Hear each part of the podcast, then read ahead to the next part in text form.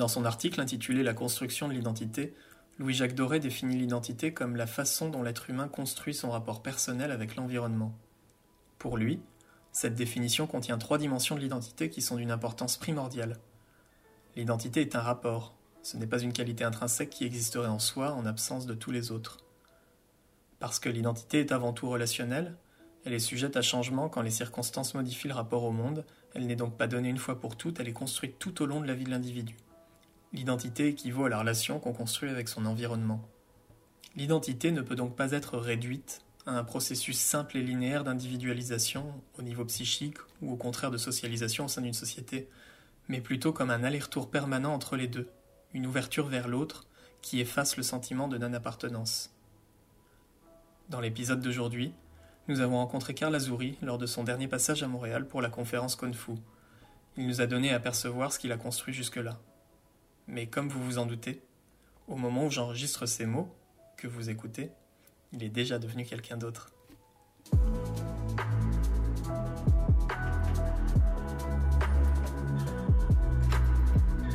Je vois ça comme un chemin, euh, sur mon parcours professionnel ou personnel, et dans lequel on, apprend euh, de, ce qui s'est passé précédemment. Donc effectivement, c'est tout le temps en mouvement, euh, c'est jamais figé, et tout ce qui arrive influe la suite.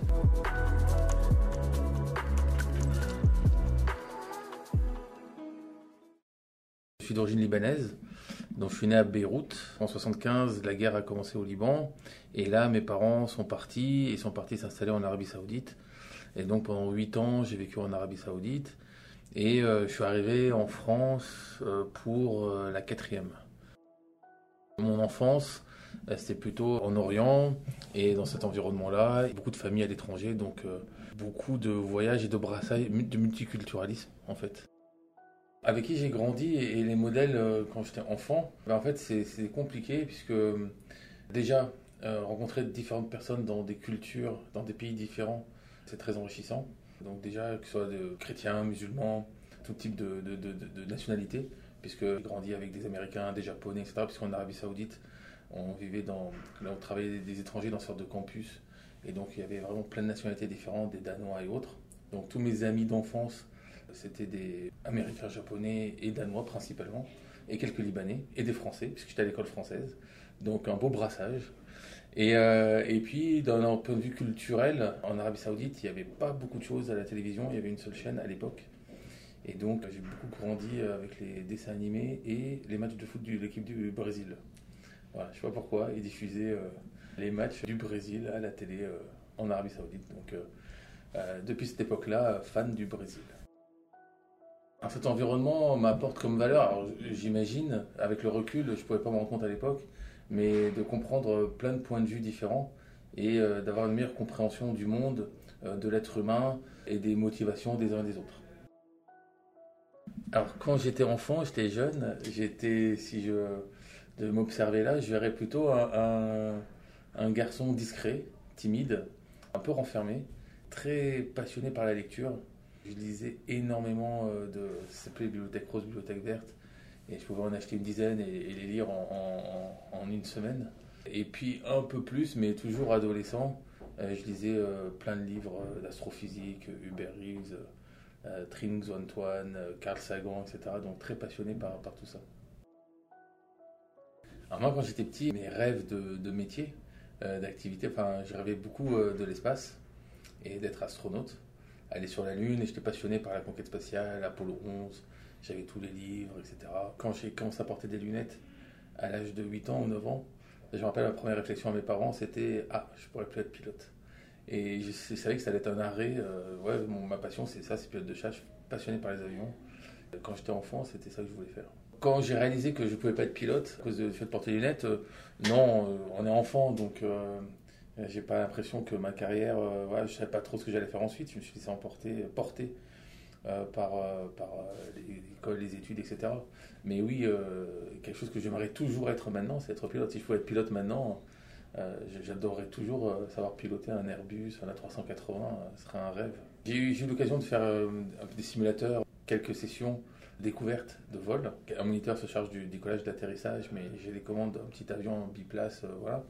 Et j'ai eu l'occasion aussi de faire des simulateurs professionnels À Paris, il y a quelques salles où on peut être dans un simulateur utilisé par les vrais pilotes et ça compte comme heure de vol. Et donc essayer de piloter un avion. Si j'avais le temps, je passerais mon brevet, je passerais beaucoup de temps sur ce sujet. Très tôt, j'étais passionné par l'informatique et je pense que tout ce qui était électronique, ma toute première expérience, ce serait avec l'Atari 2600, la console de jeu. J'ai adoré jouer. Les bornes d'arcade qu'on trouvait dans les aéroports, parce que je voyageais beaucoup. Et les seuls endroits où je ferais des bornes d'arcade, c'est dans les aéroports ou dans les chambres des enfants des émirs qui avaient 5-6 bornes d'arcade dans sa chambre. Mais ensuite, ado, euh, j'ai demandé à mes parents de m'acheter mon premier ordinateur. C'était un ZX Spectrum avec 16 K de mémoire, je m'en rappelle. Donc on chargeait les jeux avec des cassettes et tout, il fallait attendre que ça finisse de charger. Ensuite j'ai eu un Amstrad 6128 et puis un Atari ST. Donc il y avait les Amiga et les Atari, moi j'étais plutôt Atari. Et je l'utilisais pour programmer aussi, donc pas que jouer, alors jouer énormément. Euh, vraiment beaucoup. Euh, j'ai trop joué dans ma carrière pour en reparler, mais j'ai beaucoup programmé avec et surtout en basique. Du basique et du Turbo Pascal. Voilà, quand j'étais enfant et je m'amusais à dessiner des drapeaux, à, coder des jeux, euh, des mineurs, voilà, essayer d'imaginer pas, mal de choses sur ces machines. Concernant le jeu vidéo, oui, j'ai trop joué.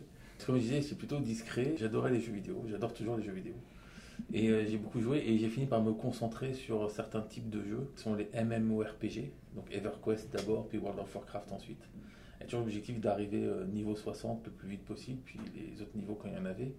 À part ces jeux-là, je jouais aussi surtout à Call of Duty et Half-Life. Euh, voilà, donc des jeux où on peut se défouler, mais toujours dans cette notion de progression. Donc c'est vraiment les jeux auxquels j'adorais jouer. Et puis les jeux de stratégie euh, comme euh, Warcraft 1, 2, 3 et euh, Starcraft. Alors ma première rencontre avec Internet, je me rappelle très bien, puisque je faisais mes trois dernières années d'école d'ingénieur. Je fais une école d'agro, donc agro Paritech, école d'ingénieur agronome, voilà, mes spécialisations informatiques. Et donc promotion 93, donc je me rappelle qu'en en 94, on nous a donné des accès mail, donc en tant qu'école.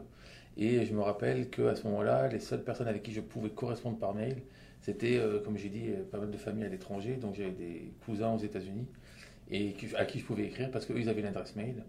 Et j'étais limité à ça, parce qu'en France, à cette époque-là, euh, à part les universités, on était très très peu à avoir d'adresse mail. L'année suivante, j'ai découvert Internet et, via FTP. Donc on se connectait sur des serveurs euh, d'université on téléchargeait des photos de planètes ou de top modèles. Donc euh, on est très content de ramener ces photos via FTP. Et euh, premier contact avec le web, c'est, je me rappelle à la fin de mes études, c'est marrant, entre 94 et 96. Et en 96, euh, c'était Mosaic, premier navigateur pour faire du web. Et à la fin de mes études, il y avait déjà Netscape, si je ne dis pas de bêtises. Mais voilà, je, me rappelle vraiment premier navigateur mosaïque. donc oui, c'est pendant mes, trois dernières études d'école d'ingénieur, avant que je sois diplômé en 96 et que je commence à travailler, c'était mon, mon, contact avec Internet. Et ça se passait beaucoup par euh, IRC et par FTP. On m'amusait à me connecter sur plein de forums, récupérer les adresses IP des gens sur IRC. Et après, euh, comme c'est des Windows 95, euh, si je ne dis pas de bêtises, essayer de me connecter sur leur réseau et pouvoir accéder à leur disque dur. Donc je, je l'ai fait très souvent. Les rencontres décisives que j'ai pu avoir dans ma vie ou qui ont pu m'inspirer, si je réfléchis, c'est surtout, euh, il y a des moments où on voit que le chemin qu'on a prévu change. Euh, je me rappelle très bien, euh, alors, ceux dont je me rappelle, après il y en a peut-être d'autres, mais quand j'étais en école d'agro, il y avait le responsable chaire informatique, Gilles Clavel, qui nous a enseigné le smoke talk. Et je sais que c'est ce qui a fait que j'ai choisi, ensuite malgré que j'ai fait l'école d'agro, que j'ai choisi une carrière dans l'informatique.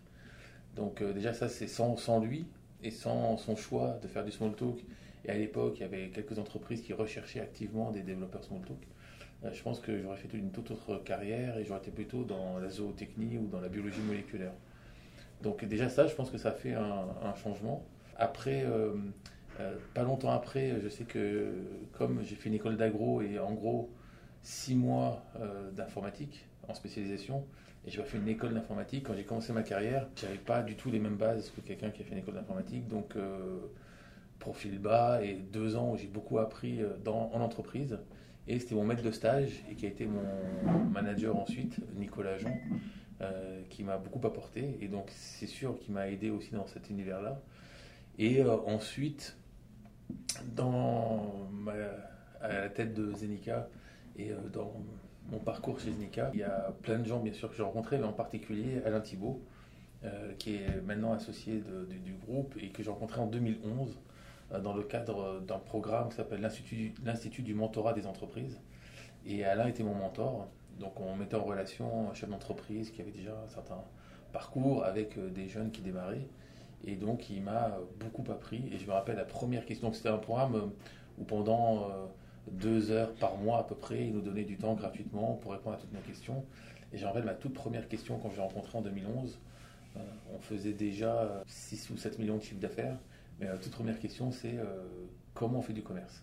Je lui ai posé cette question, donc il m'a beaucoup, il m'a accompagné. Et d'ailleurs, en 2017, il est rentré au capital de Zenica et il était opérationnel pendant deux ans. Et maintenant, il est toujours associé, mais il n'est plus opérationnel dans l'entreprise. Donc, je pense que ces trois parcours qui m'ont marqué dans mon chemin et dans mon parcours professionnel pour m'amener où je suis là. Entreprendre aujourd'hui, euh, je ne sais pas si c'est euh, euh, la même chose qu'il y a dix ans. Enfin, c'est certainement différent. Enfin, il y a des similitudes et, enfin, des axes facilitateurs et plus compliqués. Déjà, ce qui facilite, c'est que le numérique, la révolution numérique, fait que entreprendre aujourd'hui, je pense, est plus facile dans notre domaine. Bien sûr, je ne parle pas en général, je parle dans notre domaine du numérique. on voit toutes les startups qui se créent, toutes les personnes avec une idée des compétences techniques qui arrivent à développer des choses, tester une idée aller de plus en plus loin. On a l'exemple de Trafic, Émile Vosges, qui a créé Trafic et donc la boîte Continuous. Elle a développé un produit open source et ça cartonne, il a fait une levée de 10 millions. voilà, donc entreprendre de ce point de vue-là est un peu facilité par contre, la difficulté, c'est que euh, l'univers est saturé et arriver à se démarquer est très compliqué.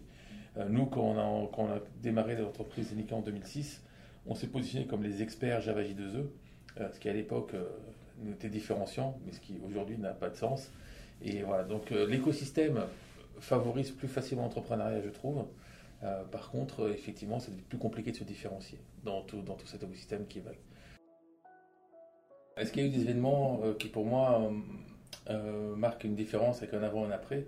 Depuis la création de l'entreprise, effectivement, mes responsabilités ont pas mal évolué. Au début, par exemple, j'étais dans tous les alias mail, puisque je m'occupais de tout, des RH, du marketing, de la compta, etc. Il a fallu déjà se retirer des alias, par exemple. C'était déjà, fallait euh, se dire euh, non, non, tu verras plus cette information-là passer, etc. et, et pouvoir le faire à tous les niveaux. Et maintenant, effectivement, euh, jusqu'à. On a un directeur d'agence qui est à Paris et donc qui me libère complètement de la gestion de Paris. Et en fait, euh, je me rends compte que depuis la création, et mon, plus grand élément de satisfaction, c'est que quelles que soient les agences en France, à Montréal, à Singapour, on retrouve euh, les mêmes personnes passionnées et qui, sont, qui ont envie de créer des choses nouvelles, différentes. Et pour moi, c'est très énergisant euh, je sais que c'est vrai que à ce poste de responsabilité, dès qu'il y a des trucs qui vont pas, ça me remonte. Donc, si on regarde les aspects négatifs, je vois tout ce qui va pas. Et donc, à force de voir des éléments qui ne vont pas tous les jours, euh, on pourrait perdre euh, le moral ou se décourager. Mais en fait, il y a plein de choses qui vont bien, et c'est pour ça, je pense que j'adore venir et aller passer du temps dans toutes les agences euh, parce que là, on voit toute l'énergie, les personnes, les projets, les motivations, et je vois une certaine homogénéité partout. Et donc ça, c'est ma plus grande fierté, ma plus grande satisfaction, et c'est vraiment hyper énergisant. Et le reste, de toute façon, on sait pourquoi on le fait, on le fait pour euh, toutes ces belles choses qu'on vit au quotidien avec tout le monde. Et après, j'ai pas vraiment de frustration. Euh, je suis plutôt naturel optimiste, positif, donc j'ai pas de frustration particulière. Le projet avance et, c'est passionnant de le vivre et de, changer de posture aussi. Et moi, déjà mon mentor, Alain Thibault, m'avait prévenu euh, quand un directeur d'agence va arriver pour Paris, euh, il m'a dit un des plus grands sujets, ça va être que toi, Karl, tu lui laisses la place. Et bon, là, ça se passe très bien, je lui laisse la place, euh, mais il faut se préparer à ça aussi. Donc, effectivement, le rôle change. Quand il y a un collaborateur Zenica qui quitte l'entreprise pour monter son propre projet, c'est vrai qu'on peut avoir le premier réflexe de regretter le départ de la personne, c'est toujours le cas. Mais en fait, euh, ayant été moi-même entrepreneur, développeur, ayant monté Zenica, je suis très fier et satisfait quand d'autres personnes le font. Donc effectivement, on a trois euh, personnes qu'on a accompagnées. Donc Émile Vosges, qui a créé Trafic, Jonathan Barthélémy qui a créé Digger, plateforme de, pour écouter de la musique électronique en ligne, puis analyse de consommation musicale, etc. Et tout récemment avec Florian Hussenois, la création de StreamSaut, une société basée, qui est spécialisée dans le event streaming. Et en fait, moi je suis très fier quand les personnes bah, vivent leur projet entrepreneurial, parce qu'étant entrepreneur moi-même, je ne peux que les comprendre et les encourager à ça.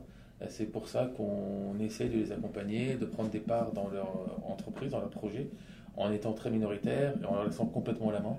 Euh, donc quand on participe, euh, typiquement, on n'a aucune voix décisionnelle.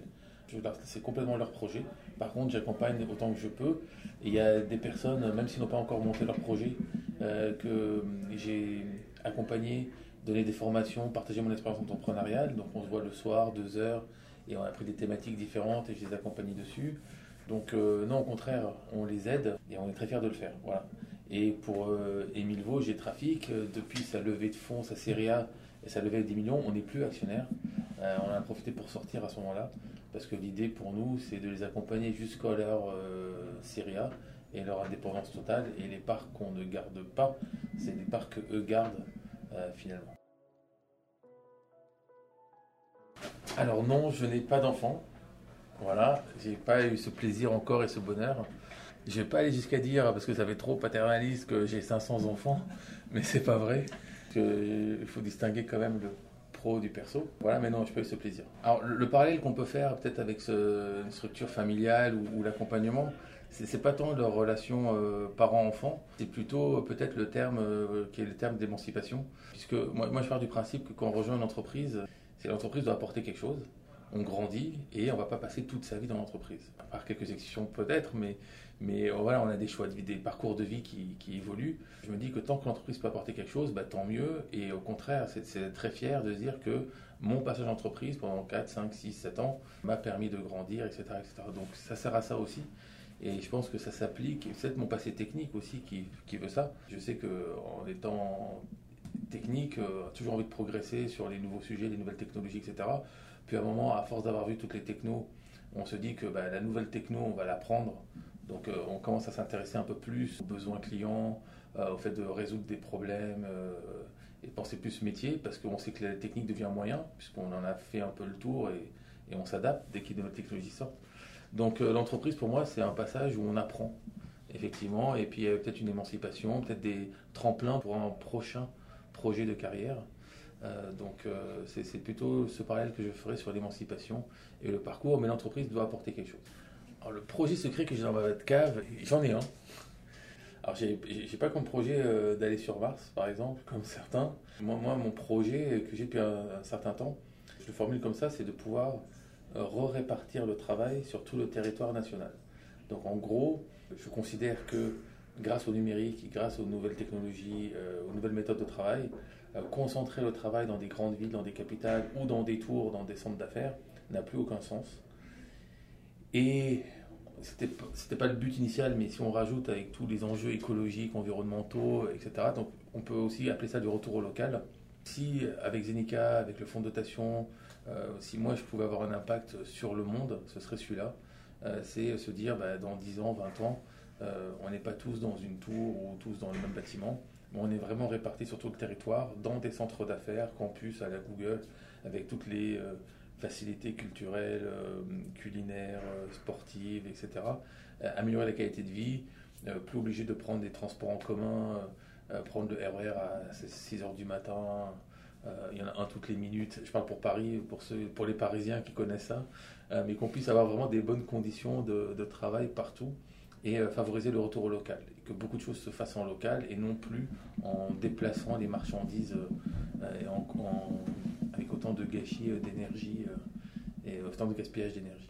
Alors, dans cette logique de répartition des travailleurs sur tout le territoire national, il y a effectivement la revalorisation de zones rurales et, de communes, même de certaines petites villes, euh, où il y a, ils sont un peu plus désaffectés, où il n'y a pas de travail. Et puis quand on se dit, euh, tiens, si je veux un poste intéressant, il faut que j'aille à Paris ou à Lyon ou dans une grande ville, euh, non, je peux avoir un poste très intéressant, mais même en étant à Orléans, à Blois ou ailleurs, voilà. Et, le numérique a ouvert la voie, puisqu'on peut coder de n'importe où, on parle de globe codeur. donc c'est surtout ça en fait, c'est faire comprendre que si je prends une tour à la défense, EDF, e Total, autres, c'est pas parce qu'on est dans la même tour qu'on travaille ensemble. Donc on n'a pas besoin d'être ensemble. Et, il faut réfléchir l'usage du territoire de manière plus globale, bien, mieux répartie, pour éviter les concentrations de population humaine euh, de surpopulation et, de gaspillage d'énergie et, de gaspillage alimentaire. On peut imaginer que dans une dizaine d'années, on remplace les canards en plastique euh, par des canards en matière biodégradable.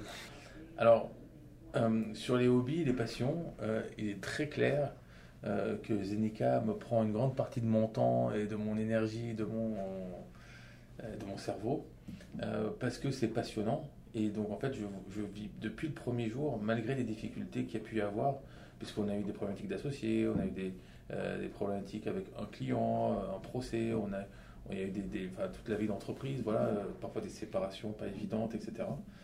mais toujours aussi passionnant. Et comme c'était le premier jour, donc ça prend énormément de temps parce que j'ai pas l'impression de travailler en fait depuis 2006. Voilà. Surtout quand je donnais des formations Spring et que j'avais l'occasion de voyager dans toute l'Europe, d'aller jusqu'en Afrique du Sud, à Singapour, aux États-Unis. Euh, c'était, pendant trois ans, c'était la meilleure agence de voyage. Euh. Mais, euh, mais, mais en dehors du travail, j'ai quand même ouais, j'ai un hobby en dehors du travail qui m'a pris il y a 4-5 ans. J'ai découvert le sport que j'avais jamais pratiqué de ma vie. chaque fois que essayé, au bout d'un mois, ça s'arrêtait. Et là, j'ai trouvé quelque chose qui me passionne et qui fait tenir depuis 4-5 ans, c'est le tennis. Et je suis devenu addict au tennis. Et j'ai même eu la chance de pouvoir faire un stage d'une semaine euh, chez un célèbre youtubeur dans l'univers du tennis qui met des vidéos en ligne euh, euh, pédagogiques sur comment jouer. C'est un Slovène. Donc j'ai été passer une semaine en Slovénie pour suivre un stage avec lui et il m'a complètement corrigé ma façon de jouer. C'était passionnant, c'était génial. Donc oui, j'adore ça. Alors, sur les, phrases ou le mantra qui m'inspire au quotidien, en fait, je dirais qu'il n'y en a pas. Tout simplement parce que je suis pas très fan de ces phrases et de ces mantras qui sont trop réducteurs et parce que je pense toujours que dans tout ce qu'on dit, il manque l'élément de contexte. Et donc quelque chose peut être vrai dans un contexte et pas vrai dans un autre contexte. Donc c'est cette contextualisation qui, qui, qui, qui m'embête. Par contre, euh, oui, il y a des marottes, il y a des, il y a des sujets euh, qui, euh, en fonction de, des périodes, reviennent. Et là, en ce moment, depuis mon voyage à San Francisco dans le cadre de la Learning Expedition qu'on organise, oui, je suis revenu avec une définition du manager euh, qui est un communicant et un problème solver. Et ça, euh, c'est vrai qu'en ce moment, je le répète beaucoup. Et à chaque fois, euh, sur plein de sujets, quand on vient me voir, etc., je dis, ben voilà, faut communiquer. Aussi être dans une attitude de problem solving. plutôt que dire, il y a un problème, c'est, OK, comment tu traites, quelle solution on propose. Voilà, communicant, problem solver, c'est les deux termes que je retiens depuis ma learning ASF. Donc, pour, réagir sur la systémique, moi je crois beaucoup à ces notions puisque je suis persuadé que le système qu'on met en place induit les comportements euh, des personnes. Et mon retour d'expérience à la tête de Zenica, euh, c'est effectivement, je m'en suis rendu compte euh, sur différents sujets, c'est-à-dire qu'on peut mettre des choses en place et les gens vont réagir, vont avoir des attitudes, des comportements, on change ce qui a été mis en place, on change les règles, il y a d'autres comportements qui surviennent. Et donc en fait, je pense que fondamentalement, on n'est pas mal intentionné, mais c'est juste humain et naturel, donc ça, faut le comprendre on doit trouver le système. Moi, je suis plus pour mettre en place un système qui favorise, des, par exemple, chez Zenica, l'esprit d'initiative, l'esprit entrepreneurial, euh, donc tout ce qui peut aller dans ce sens-là. Euh, parce que oui, la systémique euh, induit sur le comportement des gens. Donc si on arrive à bien distinguer ça, on peut comprendre avec un peu d'empathie, même en tant que manager, en tant que collègue, tout simplement, pourquoi les gens réagissent de telle manière ou pas. C'est parce qu'effectivement, c'est le système qui amène le comportement. Moi, je prends un exemple personnel, enfin, chez, chez Zenica. Euh, là, on valide les congés, on valide les notes de frais. Euh, donc forcément, le fait de mettre en place un système de validation fait que manager pourrait aller regarder en détail les notes de frais et puis commencer à regarder, mais tiens, pourquoi il a eu cette note, pourquoi c'était 40 euros, pas 50 euros, pourquoi tel restaurant, pas tel restaurant, etc. Et en fait, euh, ça, ça n'a aucun intérêt quand on est manager ou dans son job. Donc justement, l'idée, par exemple, ce que j'aimerais mettre en place cette année, c'est qu'on ne valide plus les notes de frais, qu'on ne valide plus les congés, qu'on ait l'information, mais qu'on ne les valide pas, qu'ils soient automatiquement validés. Et je pense qu'en tant que manager, on a autre chose à faire que, de faire ça. Justement, on peut faire confiance. Et là, le système va induire des comportements. Euh, donc, soit on induit un comportement qui va favoriser le contrôle, soit on induit un comportement qui va favoriser la confiance, même s'il y a des abus. Et les abus doivent se traiter autrement euh, par des vérifications ponctuelles, par des alertes sur certains montants, etc. Mais, mais, avoir un système qui favorise la confiance plutôt qu'un système qui favorise le contrôle. Alors sur les vacances illimitées, j'ai vu ça à San Francisco. Il faut faire aussi énormément attention aux, effets marketing. Donc je ne sais pas au Québec comment ça se passe, mais en tout cas à les vacances illimitées, c'est quoi? C'est comme en France, il y a des compteurs de congés. Et euh, donc, quand une personne quitte l'entreprise, déjà, il faut compter le nombre de jours, même s'il n'y en a pas beaucoup, mais il faut les compter. Et quand la personne quitte l'entreprise, il faut lui payer les congés qui n'ont pas été pris. ASF, dans les sociétés qu'on a visitées, euh, euh, ils nous ont expliqué, certains, que effectivement, ils ont mis les congés limités. Du coup, il n'y a plus de compteur de congés. Du coup, il n'y a plus de solde de tout compte. Et donc, quand la personne part, on lui doit aucun congé, donc ça coûte moins cher à l'entreprise. Et vu qu'on est dans un système où, dans ces startups, dans cet univers-là, il y a beaucoup de projets, de la performance et autres, bah, s'il y a une personne qui abuse ou qui n'est pas performante, bah, le système euh, aux États-Unis permet de licencier très facilement. Et effectivement, si on ne fait pas son job, on est viré. Et, euh, donc, euh, congé ou pas congé, par contre, quand la personne part, vu qu'il n'y a plus de compteur, ça coûte moins cher. Donc les congés limités, finalement, ça coûte moins cher à l'entreprise et le système fait que personne n'est incité à prendre ses congés et ils ont une pression de productivité et d'objectifs à tenir qui fait que euh, on peut effectivement supprimer les congés, ça coûte moins cher et il n'y a pas de contrôle et de système à mettre en Alors après, est-ce que c'est bien, pas bien, ça, je, je, n'irai pas jusque-là parce que je pense qu'il faut absolument prendre du congé, se reposer euh, pour pouvoir bien faire son travail parce que justement, si on est passionné, s'il y a beaucoup de choses, il faut pouvoir lever le pied quand même. Euh, mais effectivement, ça, ça, laisse plus de liberté. mais qui va dans l'intérêt de l'entreprise et pas forcément du collaborateur. Donc c'est là aussi, il faut, on en revient un peu à la systémique et euh, quel système on souhaite favoriser? Et je pense qu'imposer un certain nombre de congés, c'est bien parce que le système fait la promotion du repos, des congés, de la prise de recul et de la santé, puisque quand on est dans une entreprise, un projet, euh, c'est pas des sprints qu'on fait, mais c'est plutôt des marathons. C'est plutôt dans la durée, donc euh, sans excès, mais il faut, il faut plutôt favoriser le, repos, le fait de ne pas envoyer de mails le soir ou le week-end. Donc il peut y avoir des outils de mail qui peuvent bloquer l'envoi de mails, etc ou avec, euh, je crois avec Gmail, on peut différer l'heure d'envoi d'un mail. Donc c'est des bonnes habitudes à prendre. Et donc euh, là aussi pour favoriser certains comportements, puisque le soir, le week-end, on a euh, vaut mieux se vider l'esprit, faire autre chose que de traiter ses mails. Parce que de toute façon, dès qu'on a une propriété sur un certain nombre de congés ou autre chose, ben on y a droit. Et du fait qu'on y ait droit, on va les réclamer, c'est normal, il n'y a pas de raison de s'en priver. Alors que s'il n'y a pas cette notion de propriété et, qu'on retire cette notion, euh, effectivement, on va raisonner différemment. ce qui est sûr, c'est qu'on en arrive euh, au comportement humain, aux besoins humains. Donc, il y a, des différents modèles, euh, pyramide de Maslow, autres, qui expliquent, qui expliquer un peu les besoins de l'être humain. Et, ces besoins-là, ben, on est des humains et on va forcément les retrouver dans le cadre du travail. Et donc, si on comprend bien ces aspects aussi sociologiques, besoins fondamentaux, etc., euh, on peut comprendre euh, et on peut aussi adapter euh, les projets professionnels par rapport à ces mm. besoins. Et, je ne sais pas si c'est une question générationnelle, mais c'est très clair que j'ai l'impression, en tout cas, pour moi, c'est très clair, c'est ma conviction, que dans le monde qu'on vit aujourd'hui, ce n'est pas une, simplement une question générationnelle, mais quel que soit son âge, on est beaucoup plus avec des personnes qui ont envie de donner du sens à leur travail, juste un travail alimentaire, qui ont envie d'avoir un impact, euh, ce qu'on n'avait peut-être pas avant, du fait du système, du fait des possibilités, du fait que peut-être maintenant la parole est complètement libérée par tous les outils numériques, réseaux sociaux, mails, autres. Euh, je ne sais pas, euh, ça peut être un, début d'explication. Et on, sent, quand on a démarré Zenica, on avait juste acheté un ordinateur et c'est tout. Donc à la différence d'autres entreprises, on n'avait pas d'usine à construire, on n'avait pas de gros investissements, de normes à respecter, type un restaurant, des normes euh, sanitaire ou autre. Là, c'est juste un ordinateur, on pouvait se lancer. Et les outils qu'on a à notre disposition font qu'on a plus la possibilité d'avoir un impact. Et donc, ce besoin de quête de sens et d'impact, on le retrouve beaucoup plus présent qu'avant. Et c'est pas juste euh, les jeunes générations, ça peut aussi concerner les quadras ou, les cinquantenaires. Mmh. Je trouve l'idée du podcast euh, vraiment pertinente. On m'a jamais posé ces questions avant. On m'a toujours enfin, parlé de comment ça fonctionne chez Zenica, le management, le RH, etc. Mais jamais de questions personnelles. C'est la première fois que je découvre ce format. C'était assez intéressant de s'y prêter. Et euh, je pense que c'est une bonne initiative pour connaître les gens.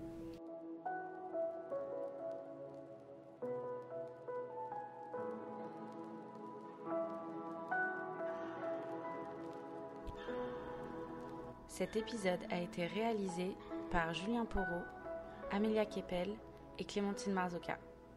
À bientôt pour de nouvelles interviews.